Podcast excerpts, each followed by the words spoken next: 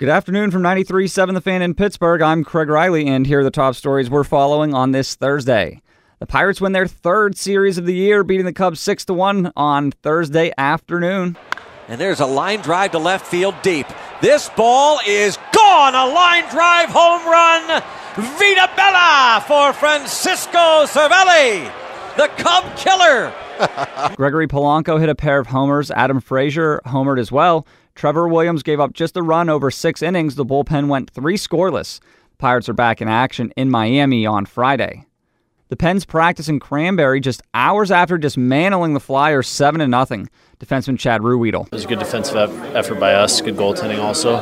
Muzz made some good saves, but uh, we, were, we had good sticks last night, getting uh, a lot of stick on puck throughout the, uh, the whole game. Matt Murray has gone over 206 minutes of playoff hockey without allowing a goal. Head coach Mike Sullivan. It's arguably the most important position in all of sports. And uh, when when your goaltender makes a timely save for you, like Matt has done for us time and time again, it certainly gives our team a level of confidence uh, to play in front of him. Murray had today off, so did Olli Maatta, game two Friday night.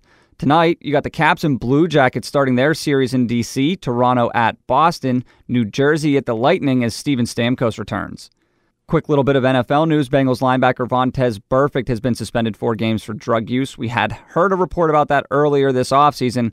That suspension coming full circle now. The Pitt Spring game is this Saturday at 1 at Heinz Field. A number of injuries as Aaron Mathews, Tre Tipton, and Quadri Ollison likely won't play. Narduzzi is hurt as well.